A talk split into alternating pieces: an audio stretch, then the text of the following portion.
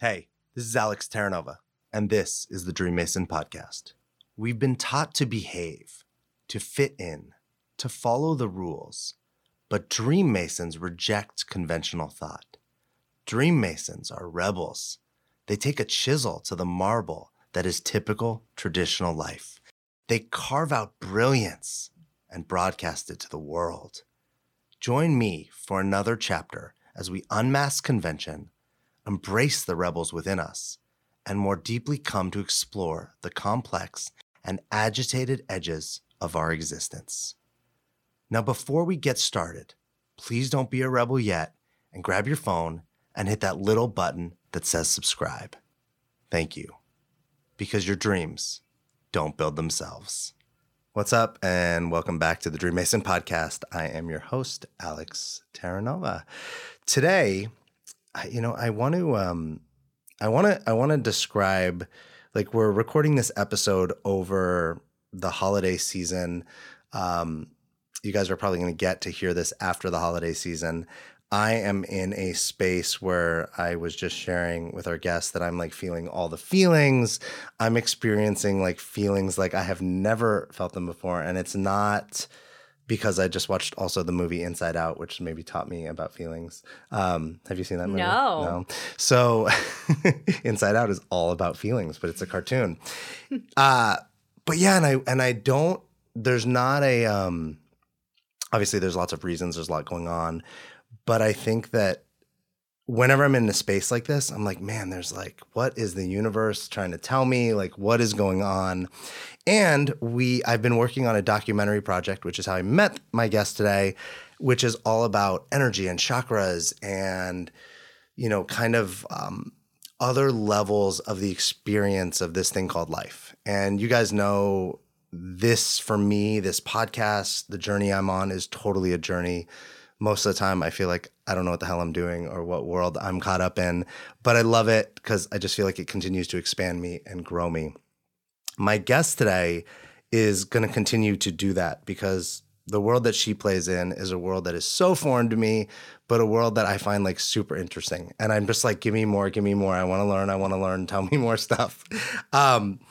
My guest is the founder of Holistic Fashionista, which is, I want to say, like, it's a big community, but it does like so many things. So they have a magazine, they have an e-commerce shop, they have books, they make elixirs, they have clothes.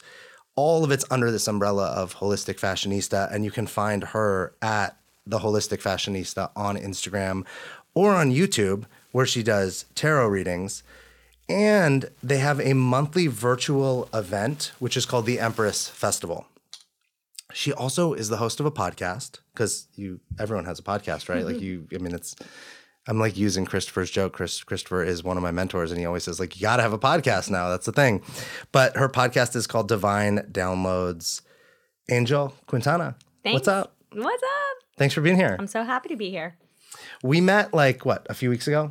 It wasn't that long ago. And one of the things I really liked about you, which I want people to know is, even though, you know, we had this conversation, we were talking about like different dimensions that we live in, which I totally want to talk about.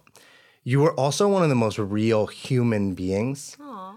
Like we were out with a few people, and like the way you were talking about life and who you were being was like, oh, she's also like super real, which was really, I think, really fresh. Because I think sometimes when you get in like energy spaces, I'm like, you know, you're still on this planet still, right? Like you're still here with us humans.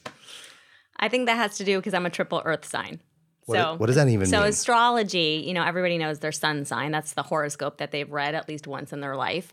But when somebody says they're triple something, it's usually goes back to their sun, their moon, and their rising. And I happen to have my sun in Capricorn and my rising Virgo and a rising moon. So I'm very grounded despite the topics that I talk about. It took me a long time to get here, because of that down-to-earth element, which, you know, most water signs, they resonate with, like, emotions. And, you know, fire signs are very psychic. And so there's different elements. But earth is very, like, practical, get things done, structure. So it'll be interesting to have this conversation with you, because I know you're a Capricorn. And it's harder, I believe, for the earth signs to really get under the hood.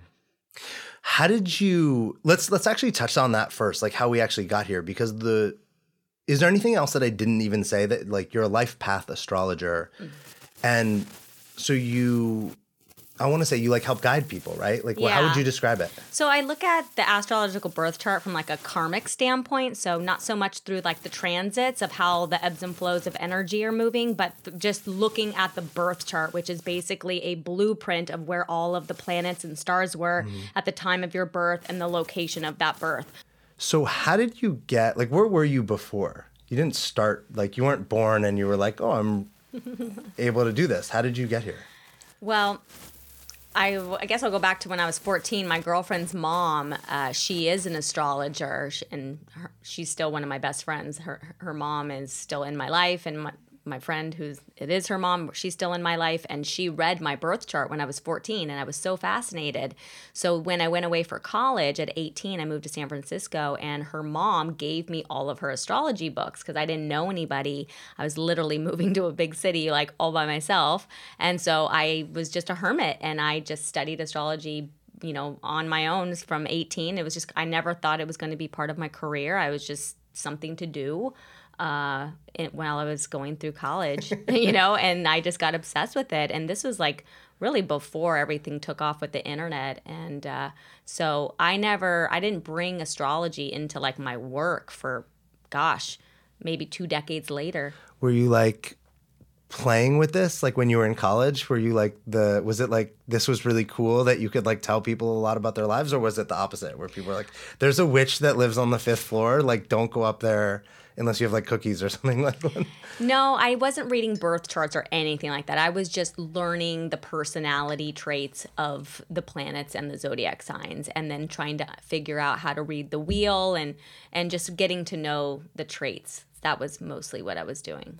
And then how did that become, like, you created a community that does so many things. Like, how did all this like weave together? So it's you know, we've been in business for over 7 years now. I started out going to natural medicine school over a decade ago from a chronic health condition that I had after I closed my other business. So natural medicine school was the catalyst, if you will, that was like opened my eyes to all the things I probably was doing wrong in my life and why I hadn't found success and I hadn't found optimal health.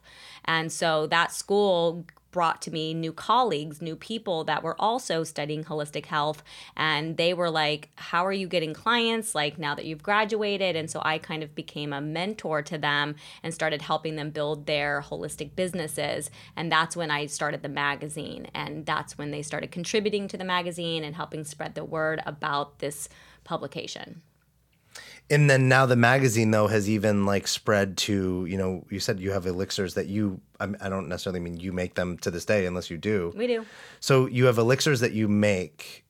Like, how did that, like, did it just keep like kind of rippling out? Like, wait, we should do this now because it fits within. I actually started making the elixirs when I was still in natural medicine school. So we got, you know, I got numerous certifications. One was in herbalism. And so I was already making like tinctures and sprays and stuff for my clients at the time. I was helping people with chronic skin conditions, and I was already making those. So when I decided to bring those back, so it just kept expanding. So the magazine was the start. Obviously helping them with their businesses. Then the astrology started getting interwoven. I'm like, I might as well just bring back the elixirs too, because that was something I originally was doing. Okay, so now there's a magazine, there's like elixirs. You've built like this whole little universe, right?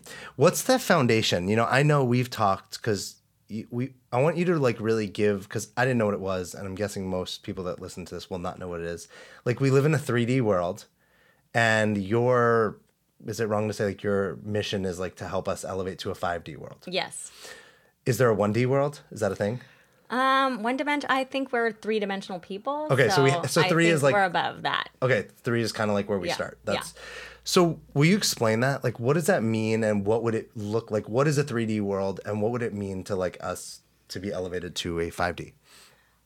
Okay, so the third dimension, so these are all energy and their perspectives. So we obviously live in the third dimension, but we can have higher consciousness. So when you are going through spiritual a spiritual journey, like feeling your feelings or going through the dark night of the soul, or you're starting to see the world through a new lens, that means that you're raising your consciousness, which really what I think that means is that you're becoming more self-aware and more aware of other people.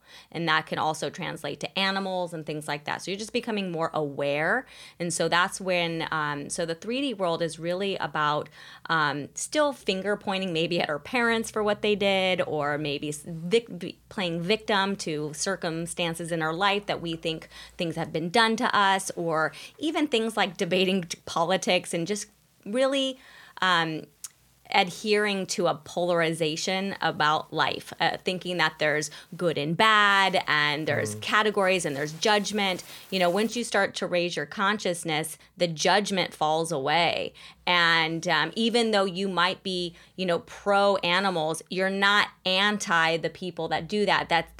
It's a higher consciousness. There's no more judgment when we raise our consciousness. So that my mission is really to help people understand that you are responsible for yourself. You are also, you know, you can have your own happiness if you do the work. There's nobody that's going to, nobody owes you anything, as much as we would like to say, but my life has been harder than the next. I do find that the people who have lived probably the most hardest lives, who have elevated, have really been great mentors to people that are going through it. So the 4th D, I believe, is more of like a probationary period where you're like, wow, I'm seeing the world through a new lens. And then the 5th dimension is when you actually commit to the practice. It's so, there's so much that's like resonating for me in this space. I'm in a spot that I find myself in with people all the time where I'm noticing group A points at group B, and group B points back at group A, and I'm going, this is the issue, the like back and forth, like until we break up the pointing and we actually like come together and see that we're all like one and we're all the same and we can co-create something together, nothing will ever change. We'll just be in the like, it's just like a boomerang that just keeps going back and forth and back and forth. Because that's ego. And that's the 3D is really run by the ego, where my way is better than your way. This is better than this is. There's always this comparison. But once you start to raise your consciousness, you realize like everybody's reality is valid. Whether you think that reality is true or you have an opinion about that, it's still valid because that's that person's reality. And we don't own reality. We are a part of it, you know? So we can, if we get out of thinking this is right and this is wrong, and instead of being like, that's your reality, this is my reality, how much we could grow and learn from each other if we actually stopped coming from a place of ego. I love that, like, everyone's reality is unique. And this, I'm like trying to think of like a really simple way to kind of like connect to it, not necessarily for me, but just to like expand, because people think their reality is the truth and that is how it is. One of the ways, and I don't, if you want to add to this, one of the ways that I see it as, if I say swimming is fun, right? That's part of my reality. Mm-hmm. Swimming is fun, but swimming isn't inherently fun. Like swimming is, right? Swimming is just moving your arms and your legs in water. You might think swimming is the worst thing ever, which has your reality be different from my reality. Correct. And so to me, that's like and we're all doing that with everything, right? All the time. But the difference is, am I going to be like, no, swimming sucks. You know, then I'm going back to 3D versus being like, why do you love it so much? Yeah. And being curious. Yeah. Why do you think that? It doesn't mean that I'm going to change my mind about it. It's just like, I might as well try to see a new perspective. Well, even that it is something is to me at least feels like part of that thing that I believe swimming is fun it occurs to me like it's even part of it, because swimming isn't anything. It's just like at its most core level, it's moving. Like right now, we're just two pieces of energy making sounds. Like right at its most basic level, and anything else is like meaning that we're adding on top of it. Yeah. That we're creating. That isn't necessarily real.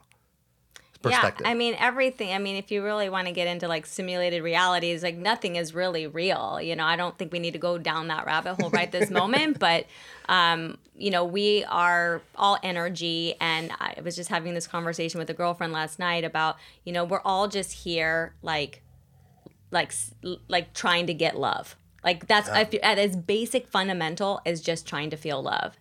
Okay, so are there ways, you know, if someone's listening and they're like, oh my God, this is like really resonating with me.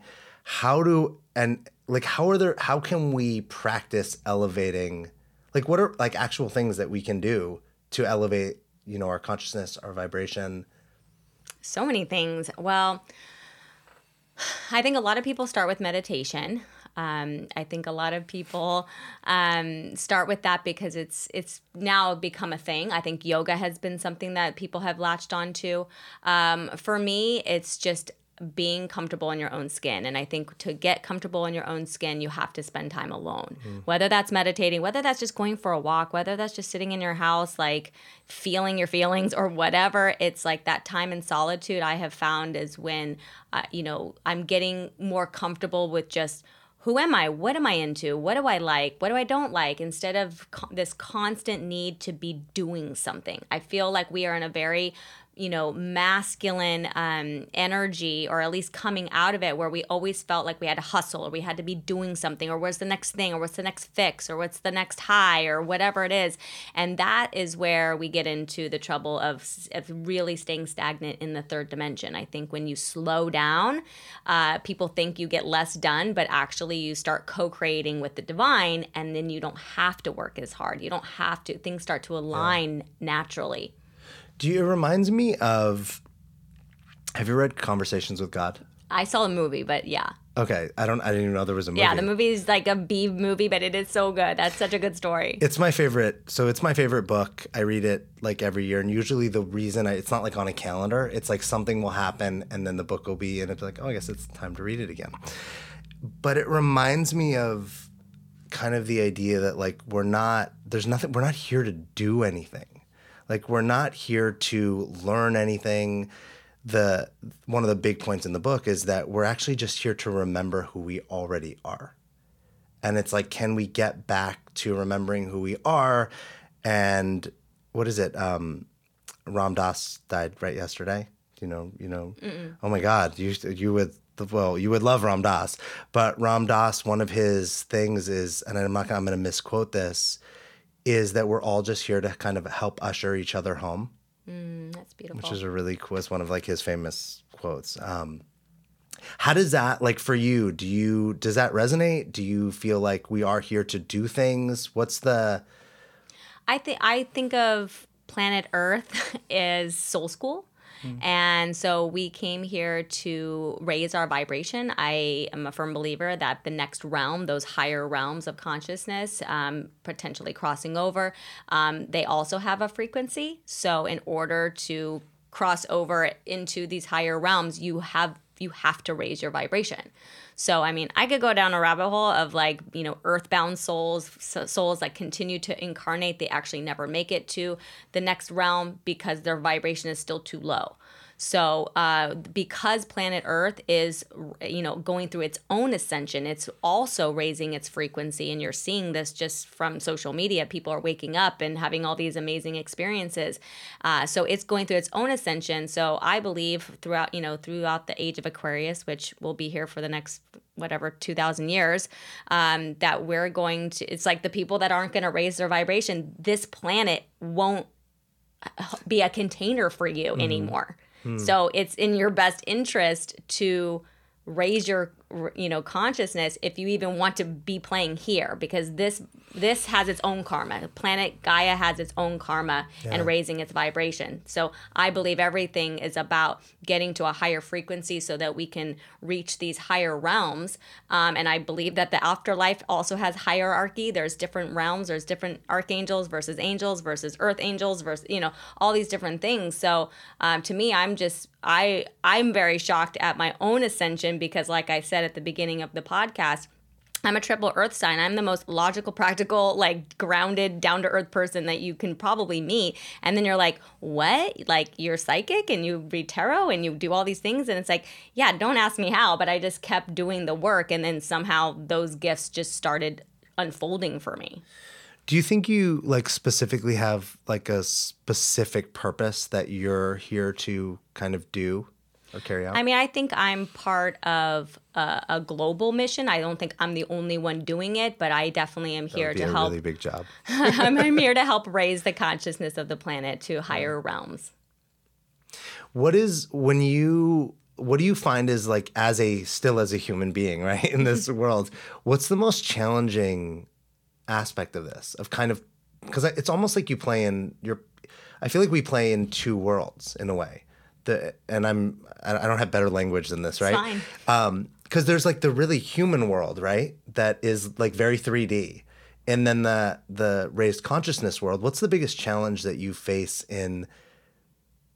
I don't even know that I need to say more. And like in that. So, I mean, for me, I can just give one example. It's like once you start to raise your consciousness, then you're going to notice that the people around you, like that they haven't elevated theirs. And that's where I feel like people get a little worried or a little scared about what we're talking about right now, because they're either going to lose their relationship or lose their friendships or lose their family. And, these are all, logical fears. Yeah. But when you raise your vibration high enough and you realize your purpose, and, you usually people that find their purpose is like because they have raised their vibration enough to be able to even say, I want to know my purpose, not just I want to get a good job or I want to make six figures or whatever the mind is taking you to. So I feel like that's one of the biggest struggles is I'm now in this fifth dimensional realm where the divine is present in everything I do, but not everyone around me. And I'm okay with that being that way. But, from dating to, spending so much time in solitude, you're still going to get those human feelings of like, wow, it'd be really nice to be able to talk to somebody, but I don't know who I could talk to about these weird things, and that's when you start to find your tribe. And I think that's exciting. And that's something that you can look forward to. But I think that to me is probably one of the bigger culprits. Yeah, I remember when there's a big chunk of my book where I talk about as I started to like really transform and really just change. And some of it was just very like basic human transformation. I don't even want to call it like higher consciousness. It was just like breaking up habits and human behaviors. And people that I spent time with were like, what's going on with Alex? Did he find Jesus? What, like, it was like this, like there was some secret drama, right? Like I was in a cult or like something was going on. And what was really cool through the experiences, I got to see the people who even that didn't go with me on the journey, like the old friends that I still have that I'm close with. One of them, my best friend, says, I don't know what you're up to, but you seem like way happier. So like, whatever, I'm good with it. And in that moment, I was like, man, we're going to be friends like no matter what. Like whatever he does, whatever I do, because that's all he really cared about is that I'm happy. Mm-hmm. But then there were a lot of other people, right, that it was actually really hard to, I don't want to say like leave behind because I don't actually feel like I cut them off or anything. I just went a different way. And I know that my journey has had that with like relationships, like some relationships have to end from the same thing. It's like almost like peeling off a layer. If you want to go to the next place, you got to like let something kind of go. Yeah, make room for it. Which is tough, can be. Very tough. You said something that just sparked something I was going to say, and I'm not remembering. Was it the Jesus thing? I know. It was something along those lines of just...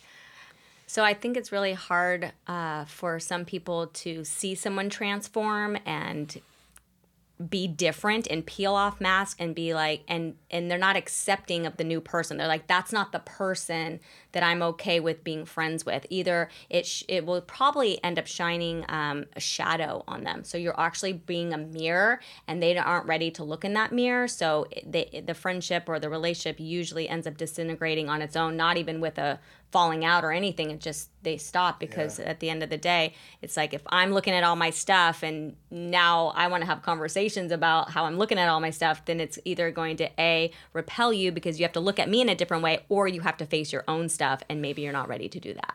I love that you brought in the mirror piece because it's a practice that I try to incorporate almost every day, like however I'm living, right? If there's something about you that I don't like, right? And that's just like how we are, right? Our subconscious brings, or there's something about you that is annoying to me, or usually I notice it in negative kind of negative feelings or judge. It shows up for me on like judgments. But the practice that I have is, okay, if it's just a mirror, right? Because my reality is my perspective. So if I'm like, oh, I hate how she drinks out of her coffee cup. It's the worst. Why does she drink like that?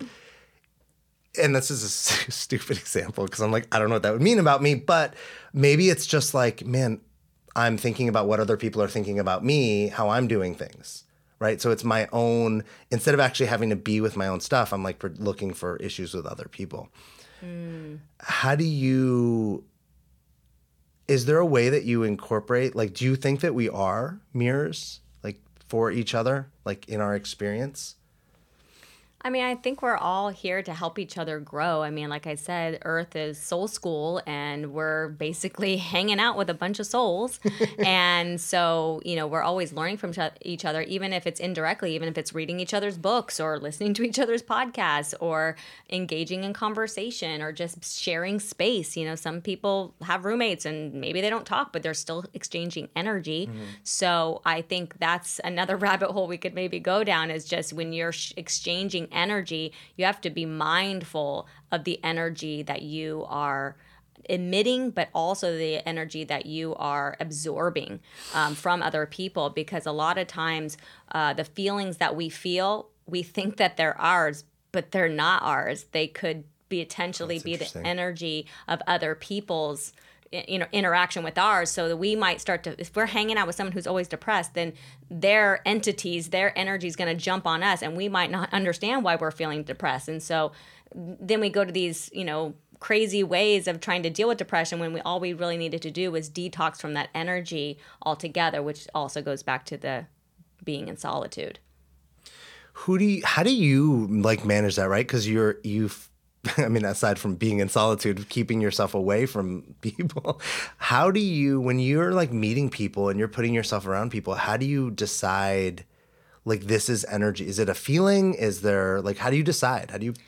I think one of the things, once you start to raise your vibration and cleanse and do all these things, you become very sensitive. And I'm sure you've heard people say before, like, oh, she's so sensitive, or oh, he's so sensitive. Well, that's actually one of the signs that you are becoming elevated, that you're actually becoming more of your true soul essence, because sensitivity is a gift, you know. So being able to sense energy, and you can, you know, most people, if they're even a little bit intuitive, they can feel it when they walk in the room. You know, if you walk into a dark, dingy bar, you know, you're going to get an energy. If you, you know, hang out with somebody who's going through a sad time, like, you're going to feel their energy. So do you feel my sad energy? I don't, not yet. No, not yet. All right, good. We're working through it. I feel like it's not sadness. I think it might be something else. Well, what do you feel like it is? I think underneath this the label of sadness, because I think sadness is just really like feeling your soul. Like, it's like giving yourself permission to have a relationship with yourself. So I don't know, sadness has like a more of a negative, or not negative, but has like a more dreary thing, and crying or feeling your feelings, that doesn't have to come with that connotation. Wait, so what's the energy? I think you're shedding. I think you're probably going through a detoxification. We're totally going to watch In-N-Out.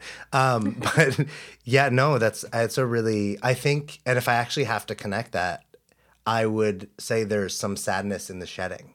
Mm. Like there's, I had a client recently, we were talking about something didn't go the way they thought it would go. Mm-hmm. And in the conversation, they were kind of sad and heartbroken about the thing that they, you know, that didn't go that way.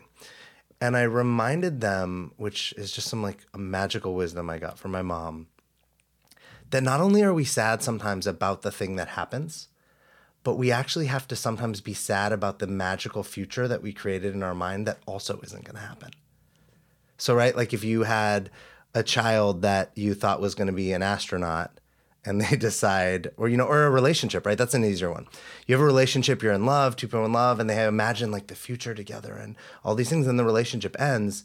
There's the sadness of the relationship ending, but there's sometimes for some people the mourning of the fantasy of the future that actually won't ever happen either. Well, okay, let's talk about that. No, please, go. Okay, yeah. So I don't believe that if there is something that you really wanted, let's take a relationship, for instance. If you feel that you really desire that, even if the relationship has ended, you can manifest it back. Okay. And it is about you being detached from the outcome. And that's the hardest part. I think even maybe the sadness that you're feeling was an attachment to whatever the thing was, which is why it's a detoxification. So the sadness comes from the shedding of it. Like, I'm no longer going to see this person anymore, or I'm no longer going to, eat meat or whatever. Like, I'm bummed or whatever the thing is. But really, to have whatever it is you want, you can have that. It's just about you. That picture that you fantasized about, well, let's keep that. But you have to take the expectation off if there's another person involved, because they're on their own journey and you're only responsible for you. And that's where I think that 3D, that ego wants so bad to be able to control those other things. And that's when we start slipping back into 3D. So that's just like, I don't know, maybe sadness is just a glimpse into what we're still attaching and holding on to and thinking that we can control, in this particular instance, versus like a letting go and allowing the next phase, the next cycle to begin. Because, the thing about the tarot, there is just like any deck of cards, if you've played with any playing cards, there's jacks and queens and court cards, and then there's the ace all the way through the tens. Well, in tarot, it's the same thing. So when you get to 10, you're actually completing a cycle. So a lot of times when we are feeling pain, we're actually maybe at the 5 or the 6 or the 7, or maybe we're close to the very end. Like, I think like a dark night of the soul, when your whole world is crumbling down, like you're at the end of a cycle. So you actually have a lot to look forward to, even though you're going through like the hardest time in your life. So I think of everything in cycles, and we're always doing multiple things at multiple times. So we have a relationship, we have food, we have careers, we have family, we have friends. We have all these things are always moving together, and they're all at different cycles. I love the way that, well, first that idea of where on the other side of the darkness is the light. Always. It's a cycle. It's just the end of a cycle. Yeah. And so if we're willing to just keep going or allow, the sun will always rise, right? Always. You just don't get to stay in nighttime forever. So could we say that people, when we're in really rough patches that seem like they last, would we say that it's like people are just resisting? Yeah, they're hanging. It's like you could actually go through the dark night of the soul for 20 years. People could remain addicts for, several decades until they decide to let go of that end of that chapter and start the new chapter. Then they're going to stay in that in-between stage and not allow the next cycle to begin. So I think it's really just about recognizing, wow, it really can't get any worse, so it must be the end of the cycle. Nice. I love that. Let's talk about tarot, because you brought it in. To me, it's like they're cards that people that have assigned meaning, and then people are just like, well, this card says this. So, and I know there's more to it than like the simplicity that I just said. Can you actually break down like what it is and like how it works? So I've only been studying tarot, or practicing, I should say, for 3 years. I got my first tarot deck on my 41st birthday 3 years ago, and I never was planning on doing tarot. I was never thinking about doing it on YouTube or anything like that. But it became a tool because I was spending time in solitude, and I didn't really have all the friends that I needed to actually have these deeper conversations. So the tarot is basically, if you think about, and I'm assuming anybody who's listening to this who like maybe is a filmmaker or even just someone who's putting together a commercial, there's a storyboard, there's a guideline of, okay, this is what happens, this is the protagonist, this is the, the hero, and all these different things. So, the tarot are these images, and there's so many symbolic things, depending on how analytical you want to get with what those images are saying, but they tell a story. And when you turn over the cards, it's like you're always telling a different movie. You're telling a different story. So if you do it for yourself, which is what I was doing it for, I was helping to answer questions through the story that I was getting to be able to tell intuitively through those images. And then what's the, like, how does the, I believe and I get that there's a connection between like the things that happen and our own life, right? Like the card that shows up isn't, yes, it's random in the sense of it's random as it's, but it's not random. Like it actually, it's, there's a reason you pulled that card, mm-hmm. and there's a reason for, with meaning, and or there's, and then that meaning applies to you. And again, in whatever reality or perspective you have, because we're all going to see it differently and interpret it a little differently. And I think that about anything in life, right? There's a reason I got a flat tire. It's not, yes, it's random. Like, I mean, and what if it's not? Like, what if there's actually a reason? Maybe, you know, I would have gotten an accident if I didn't have it, or who knows? How do you ever like explain for, do you have an explanation for that on a way that, maybe for someone who doesn't believe that there's actually a reason for it? They're just like, oh, they're just random cards. Well, I think when you think things are a coincidence or if you think things are random, that is a 3D perspective. Okay. Because that's taking zero responsibility for anything. That's literally saying that just happened to me. Yeah. Versus a higher realm would be like, why is this happening? What part of the story is this? Am I in now? If I'm watching a movie, okay, am I at the point where something's going to turn and the cycle's going to change? Like, what is it all about? So for me, the tarot has just been a way to tell a story that energetically I just needed something a little bit more concrete, because there's people out there that just can psychically talk about things. Well, I'm not there at that point, but at the tarot has been a great tool for me to be like, well, I need to tell this story. Help me tell this story. And that has truly what it also does is it helps you reprogram your subconscious mind, because your subconscious mind actually doesn't need to like read all the letters in a word. It already has the memory of what those things do. So it's the same thing. You can reprogram them with images. So every time you actually watch a movie, or watch something on YouTube or anything, you're actually you're giving the subconscious mm-hmm. data. So, you know, if you're watching a lot of like sad movies all the time, guess what? Like that's getting stored in your subconscious. So the tarot is a way to, you know, have the subconscious mind go make sense of why, you know, you feel a certain way, or what is this outcome? And think about it this way. It's not even so much like predicting the future as much as it's like aligning you with, it's reminding you what you want to manifest and feeling good about where you are in the process of that cycle, of the phase of that manifestation. Does that make sense? It does. It was a lot too, but it makes sense. And how does tarot do tarot and the astrology, do they connect? Or are they completely separate?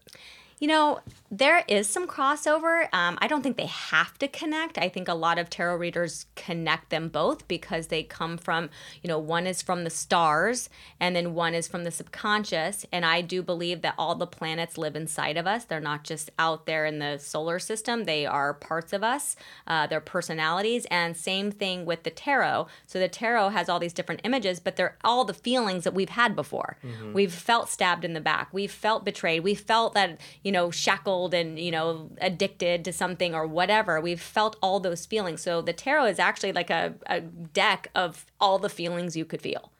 And so to pair them together, it's like, well, I have the whole universe inside of me, but I also have all of these swords and wands and pentacles and all these other things inside of me. And to be able to put them together, I think has been an art.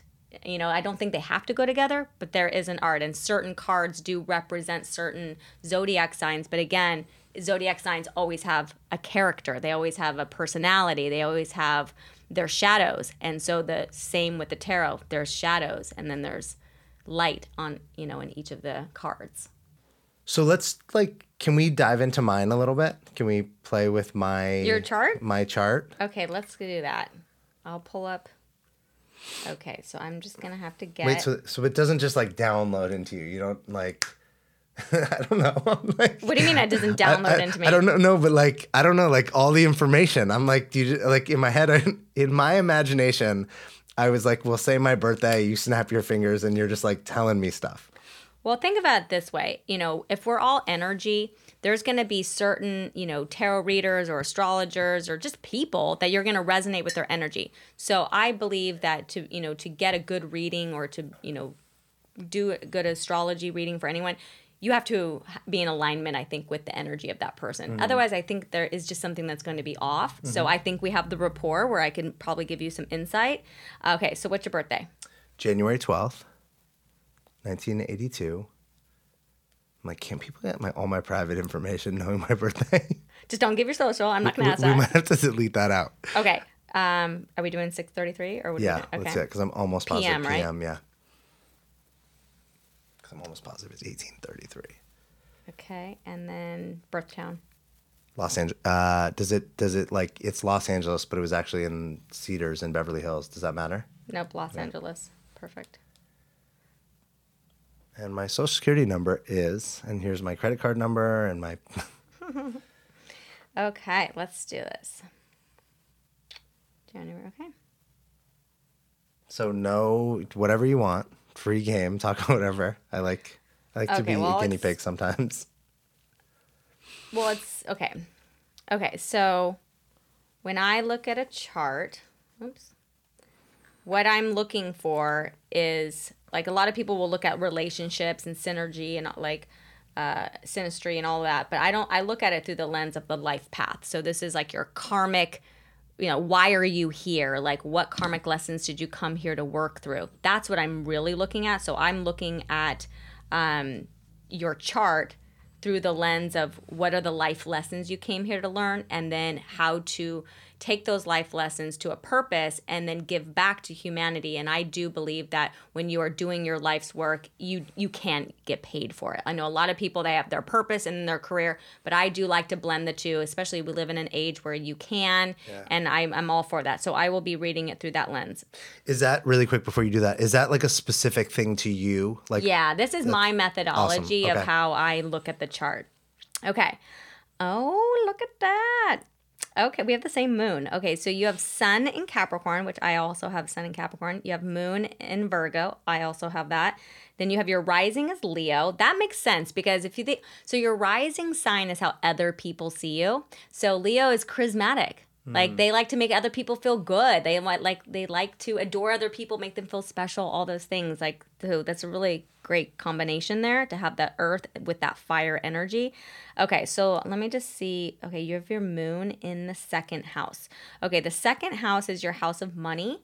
It's your house of comfort. It's your house of possession. So if I was looking at it through the lens of like, okay, well, how could he best utilize his moon, which is your moon is in your second house in Virgo. So the way that you're going to make money is probably something that has to do with nobility, because Virgo, the virgin, you know, is all about humility. It's all he or she is about. It's also the hermit. It's also the analytical, getting down to like what really, really matters. But the big thing that I think about when I think about Virgo is honesty and integrity. So the way that you're going to make money, and we'll go further into, you know, some of the people that you're here to serve and things like that is going to motivate you. So the moon is your motivation. It's the thing that lights the fire under your booty every day. It's like, and so what lights your fire in this case is, as long as I'm doing something that's honest, if I'm doing something from integrity, if I'm doing something that makes me feel like I'm progressing, you know, Virgos want to see the numbers increase, you know, as long as I know I'm doing it from that, I can go to bed at night feeling really good about myself. That's really cool. So and you did not know this, like total disclaimer, like I mean, we've met and we've hung out, but like you don't know that much about me. And you definitely don't know that, like, one of the biggest journeys that I've been on over the last 5 years has been all about integrity. That, like, the person I used to have this idea, like, there was bad Alex and good Alex, and there was never bad Alex. There was a guy that wasn't in alignment with who I actually am. And the journey of becoming who I know myself at the core to be is, like, a man of integrity and commitment. And that has actually been, it's easier now because 5 years of like practicing, right? But it's been the biggest challenge because the default, right? The 32 years before I started this work, 5 years, was like always pulling at like, that doesn't matter. Like, you know, let's just do what we want, what we feel like, who cares, who gets hurt. It doesn't matter. Interesting. But, okay. So one for one. Okay. Let's keep going then. Okay. So I'm going to look at your 12th house. So the 12th house is the house of karmic debts. So this is where I always look at when I'm looking at a life path, because I want to know, well, what did you come here to work through? And so you have it's like 50-50 split with Leo there and Cancer, which is interesting. And then you have your North Node. Is that the North Node? Yes. You have your North Node also there in Cancer. Okay, so the North Node represents your challenge that leads you to your destiny. So it's kind of like it's the thing you came to work through. Like, you're not that good at it, but if you work at it, you're going to be, there's like basically the yellow brick road that'll like lead you to bliss, okay? So you have the 12th house with Leo there, half and half, but then you have your North Node also in there. So Leo again is going to be about you owning your spotlight, right? Because Leo loves the spotlight, loves to adore and be adored at the same time. And then Cancer, that's the interesting part, because Capricorn, your sun, that's the father figure, but Cancer is the mama bear. So you actually, your karmic debt has to do more with you being the mama more than the papa. So that's really about you. It could be like you're holding space or creating a community that's safe for people to talk about their feelings, for example. Cancer also is like, you know, wants to make sure everybody else is, you know, feels good and welcomed and everything like that. And Leo is very similar in that way as well. But the problem and the thing to watch out for is that Cancer has a tendency, because it's a water sign and is very psychic sign, that they have a tendency to make sure that the whole family is happy in this case. And then they're so spent that they have to go crawl back in their crab shell to go like hibernate for the winter because they just overgave. So there's always going to be about boundaries so that you can maintain your psychic abilities, your nourishing sensitivity that you're giving and holding space for this community. That's going to be the big challenge for you. It's tapping into the feminine, creating boundaries, being nurturing, creating a community where people can talk about their feelings or work on their psychic abilities. That's going to be the karma that you came here to work through. Nice. Okay. Okay. So, and then you've got, okay, so let's do Saturn. Saturn is your natural ruler because Capricorn is ruled by Saturn, and you have it in the sign of Libra, and that is in the 3rd house of self-expressions. Okay. So this tells me, so I always like to personify the planets. So if you think about Saturn as like, get good grades, go to good college. Like, it's pop is a masculine, that kind of like stern, get it done kind of attitude. And then you've got Libra there, who's the master manifester. So Libra is like, I'm just going to sit back and it's all going to come to me. So it's a very, I don't want to say it's conflicting, but Saturn is like, imagine if Saturn and Libra went on a coffee date. And Libra is just like, oh my God, everything's so beautiful. And like, and Saturn is like, well, what's your plan? Like, what are you going to do? And it's like, but I'm just going to manifest it. Everything's so wonderful, whatever. So they have to come to a common ground. And that common ground is your 3rd house. So the way that you're going to be self-expressed, you know, the 3rd house is, this is Gemini energy, right? The 3rd house. Yeah. So that's going to be the house of communication. So the way that you're going to communicate is always going to have this like Libran energy to it, meaning it's going to be about balance. Like, I need to create space to be expressed, but it has to have balance. It has to have harmony. It has to have nature. It has to have beauty. It has to have style. It has to have all those things in order for you to feel successful. Because Saturn is really, he's really the one that's dangling the carrot. Like, I can make you successful. But Libra's like, but I don't want to be all masculine. I want to be feminine. I want to, manifest what I'm here to do. So that the 3rd house is a container, almost a playground for Saturn and Libra to get along. And it's really going to come to communication. So podcast, writing, any kind of media, Yeah. So that's where Libra is going to be able to share her wisdom. She's not going to like work super hard, but Saturn's going to go, as long as you got a plan, I'll help you out.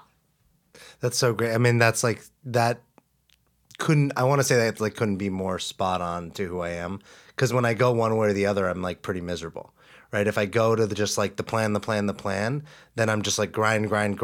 And then I burn out and I'm like, what the fuck is the point? I didn't come here to just grind. Like, I should have been a hedge fund manager, right? Like, if you're just going to grind, go do the thing that makes a lot of money. And then there's the other side of me that I relate to sometimes is like magical thinking. Mm-hmm. Well, like, I'll just like sit here and like, that's Libra. Like, right. And like good stuff will happen. And like someone will just pluck me out and like, I'll, you know, and that doesn't work either. Right. Then I just become out of effect of life sitting around waiting versus like, I love how you describe it. Like when you're spot on in the sense of like, you create a plan. But then there's also the people that know me well know that I'm like, oh, like I'm always doing things, but there's a whole nother level of like the, that people don't see behind the scenes, that it's about the being of it that doesn't connect with any doing. That like sometimes like the best stuff is like, there's not a lot of hard work. Exactly. So I think like people get kind of leery about Saturn because he's kind of a hard ass, but because you have Libra there, you know, they have to come to a common ground. They have to come to an understanding. And I think Libra has something to teach Saturn, and Saturn has something to teach Libra. And I think it's about the balance. But the third house is the container of communication. Okay, a couple more things, and we can kind of move on from this, is Venus in Aquarius. So Venus, just like the book from the 90s, Men Are From Mars, Women Are From Venus, or whatever. So there's some truth to that. So Venusian energy is what you love and how you love, and you have it in the sign of Aquarius. So Aquarius is the misfit. She wants to do it in her own way. She's avant-garde. She's a visionary. So what you love and how you love, there's always going to be that rebelliousness to it. Like, I'm going to do it in my own way. And you have that in what house? That is in the 6th house of health. Okay, so again, that's also the Virgo house, because the Virgo rules the 6th house. So again, it's always going to come back to integrity, cleansing, detoxification. So I would probably mention that what you love and how you love is probably going to have a thumb in, I'm going to do things. It might ruffle some feathers, but there's always going to be mankind behind it. So we're in the age of Aquarius right now. Aquarius has to do with self-expression, being an individual. So you're always going to be an advocate for people to be who they are. And in this case, you have it in the 6th house. So there's always going to be like a wellness component, maybe like a life coaching, or it could be food, or maybe it's spirituality, but there's always going to be like a wellness component to what you love and how you love. But there's always going to be a little, I'm going to throw a little weirdness in there on top of that, because I got Aquarius and I got to keep it like modern and cool and my own vision. Nice. And I'm like thinking about, if I look at most of my, say, romantic relationships, most, not all, but let's say 80 to 90% were with people who like did what they were supposed to do, right? Oh. Like they follow, they like have the good job, good career. They like did the things they were supposed to do to get, they're successful, they're powerful, they, you know, but they like check the boxes. And often that becomes like a thing that is because you have Aquarius going, no, that's too basic. It's, like I want something weird. Can you just show me something weird, please? And it's gonna have to be health related, because I mean, even if it's just like we're gonna take care of ourselves together, or we're gonna meditate together, or we're gonna do something. We'll do it with purple hair or something, but we're gonna do it in a way that makes it fun and cool and adventurous. Yeah, it's so interesting, because I find myself like it ends up being a conflicting thing. And when I've dated people that are like far out the other way, there's it's almost like, and maybe that's what it's about. There's an inability to be with it. Like it makes me like if they're far out there, it's uncomfortable. But maybe that's the whole thing is like, right, I have to like be with the uncomfortableness to get to the other side. I don't know. I'm like just speculating on my life, like in the past. Well, I mean, you have Mars, if you're going to talk about relationships, you have Mars in Libra. So you have so Venus is in an air sign, which is Aquarius, and then Mars is in an air sign, which is Libra. So for sure, you have to be mentally stimulated because air is all about communications, all about mental stimulations, about idea generation. So there's, and like Libra, how you take action, again, it's not lazy, but I'm not going to like try that hard, you know, it's like, so there's definitely like, but you've got Capricorn, you know, as your sun, and moon is Virgo. So there is this like groundedness, but in relationships, I would say I need it a little weird, and I need it to be kind of relaxed. I don't want any like stress about it because I'm not going to, you know, Mars wants to take action and Libra's like, well, can you just get me my tea and I'll like think about it and I'll be with you soon. I really appreciate how you, and I don't, this is the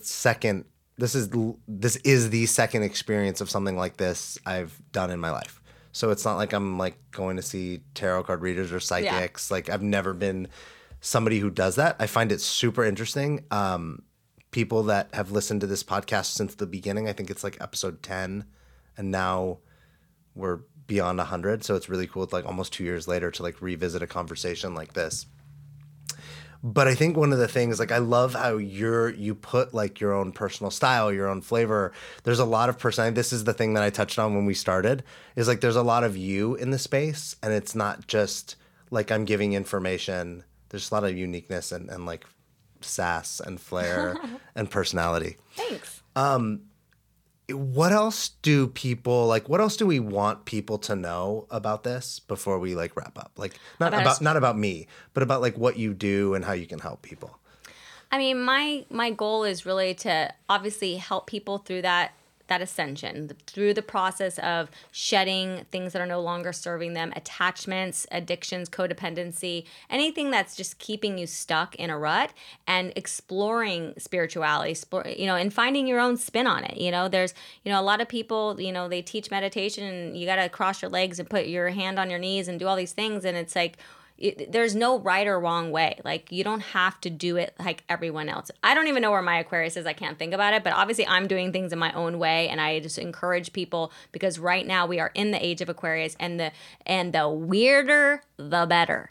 That is going, I quote me on that. The weirder, the better. So if you think you're going too far down the rabbit hole, you're not. So there's a place for everybody's path here. There's no such thing as competition. There's only energy. And once you know the life path, I think that's where astrology kind of put this new perspective into people's minds about, you know, what am I here to do? What is my karma? What is, you know, what are these life lessons? And once they get that foundation, then I feel like they can go explore these other things, or maybe they hire a coach next and they buy some books or watch the movies or whatever they want to do, change their diet. But once you get on the path, it's like, I believe that you're only given one key at a time. And we are taught, we are programmed in the 3D realm that we must plan out our life, that we must go to college, get good grades, you know, get married. Then we need the whole plan. But it doesn't work that way in the spiritual realm. We are given one key at a time, meaning like if I give you this key, this reading, right? And you go and you open that door, well, then you open that door and you're going to experience something different. But the next key will only be given to you once you open the first door. So you actually have to be brave enough to go, you know what? This is out of my comfort zone, but I'm going to open the door and then I'm just going to see what's on the other side. And I'll take that journey one step at a time. So there's never like multitasking. It's literally like one door, one door, one door, one door. And, you know, eventually, you know, then the doors just start swinging up. And you're like, I don't even need keys anymore. I love that. That's so great. I actually can totally resonate with that. And it does actually feel like that. Like when I had the moment where I was like, oh my God, I can't keep living like I've been living. Like it just doesn't work. And I don't know what, but I knew it had to be different. That choice, that moment of choice is life has to be different. And I just went, well, I'm just going to start changing things. Doors started opening, right? And then next thing I know, I'm at a networking meeting where I'm meeting people who are like the next set of doors. And I think the cool thing is, I didn't realize this then, right? This is in hindsight. Is now I'm excited because now you go, wait, like, what's, if I go to this thing, well, what's that going to do? Or if I meet this person, or if I spend time with this person, or if I start working on this thing on myself, like, what will that kick open? And stuff happens really fast. Yeah. And I find myself like, how am I sitting? I just did this podcast with a guy whose podcast got named top 5 podcasts for like entrepreneurial growth. And I'm on this podcast with people that have private jets and things. And I'm like, how did I end up? Right. But it was like one decision opened another. And it's, I think the cool thing about a journey like this, or being on whatever kind of journey we're on, is once you do commit to it, it's like, it can be, the ball can roll downhill or uphill, whatever direction, really fast. Yeah. That's what I mean. Like, I don't think that you have to go through the turmoil of your reality forever. It's just a decision. Like, and it starts small. I don't know what you started with, but I know I changed my diet, and then that changed something. And then it like got me divorced. And then, you know, and then it, all these things started happening. And then I just realized, like, I woke up one day and I'm like, how did I become a tarot reader? Like, when, in what world was that? That was never like a thing for me, you know, and it just happened. Mine was TV. Like, I'm done with, like, canceled my cable. And, like, it was like, okay, I can still watch Netflix with, like, friends or things. But it was like, no, canceled the cable and sports. I was like, it's sports junkie. And nothing wrong with TV. I'm not like, I don't care, like, whatever you want to do. But for me, I recognized in a moment TV and sports were just a distraction. I always joke, I'll say to my dad, because he's always like, "How I can't believe you don't watch sports anymore." I'm like, you know what? When those guys show up to watch me do what I do, then I'll show up again to watch them do what they do. Wow. But I replaced it with books. And it was, I mean, instantaneous. My brain literally just started to fire differently and think differently and process differently because I was reading and I had never read. And that set, you know, the wheel in motion or whatever. Well, television, because it's a visual component, like I was mentioning with the tarot, like the images, right? You can Google it, sigil magic. So all the advertisements that are shown, like at the Super Bowl or even on television when you're watching sports, or even the commercials between your favorite shows, they're getting into the subconscious mind. Yeah. They might not be words, but they're symbols, and symbols are recognizable to our mind, and they're programming us. Yeah. So we have to be very careful with television specifically, or even just ads in general. Well, it's really now, I mean, you say it, and now, because I never really process it. I used to, right? We all used to watch TV with all the ads, right? Before DVRs and everything. Mm-hmm. And now I still don't have cable or anything. But if I go to my parents' house and I'm watching TV with them and like an ad comes on, I have a completely different experience because I removed all that. I don't hear ads. I mean, I see ads, billboards, right? There's ads we almost can't. Like, oh, yeah. But I don't experience TV ads ever, like at all in any way. And I noticed that they're like really triggering. Like I get when I'm watching TV with them and ads come on, I almost have to find, and I didn't realize this until we're talking about it.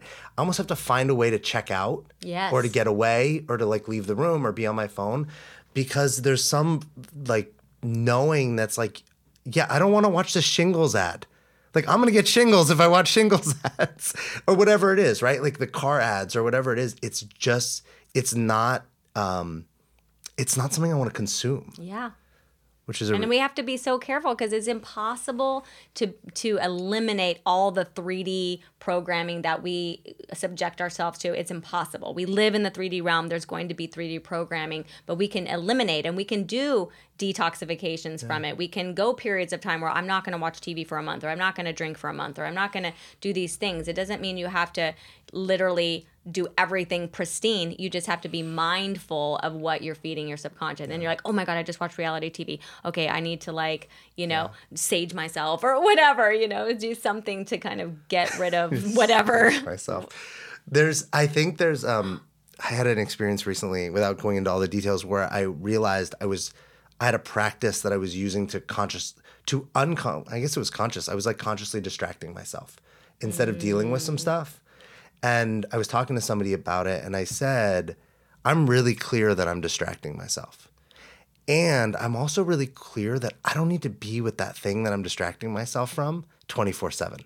Like, it's actually a really conscious, like, I'm going to distract some of the time to give myself a little break from all the being with it.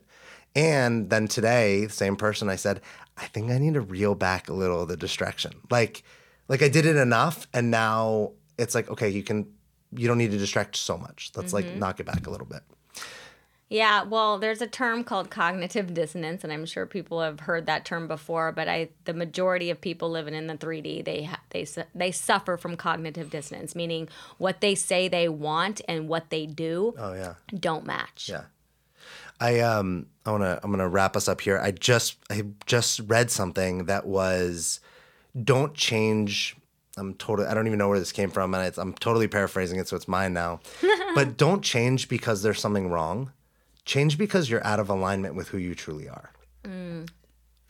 How do people, let's just tell people. So Holistic Fashionista is one of the websites.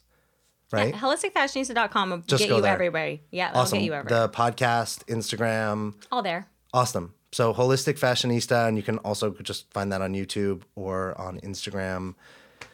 Angel, thank you so much. You're welcome so much. Thanks for having me. I'm super grateful. First of all, we met not that long ago. You're like I said, you're super real, but for you to just come on out, it's right before Christmas and people are crazy and you're just no, I got this. Let's do this. So I just really appreciate your generosity, sharing your gifts on the show. My pleasure. You know, thanks for having me. You're welcome.